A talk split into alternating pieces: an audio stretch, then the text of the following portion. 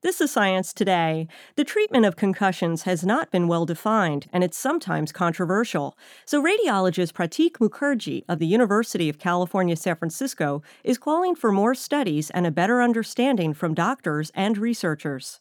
A lot of things in treatment of concussion are controversial. Some people recommend cognitive rest, where you stay away from doing any intense physical or mental activities and, you know, stay away from bright lights and loud noises for several days. Some of the more recent studies are saying, well, maybe that's not quite the right approach and people should try to return to regular activities as soon as they can and stay active Mukherjee has been studying injured brains with advanced MRI scanners, which he believes could help solve some of the mystery about concussions.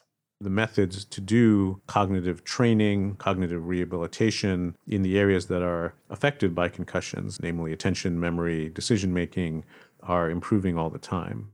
For Science Today, I'm Larissa Brannon.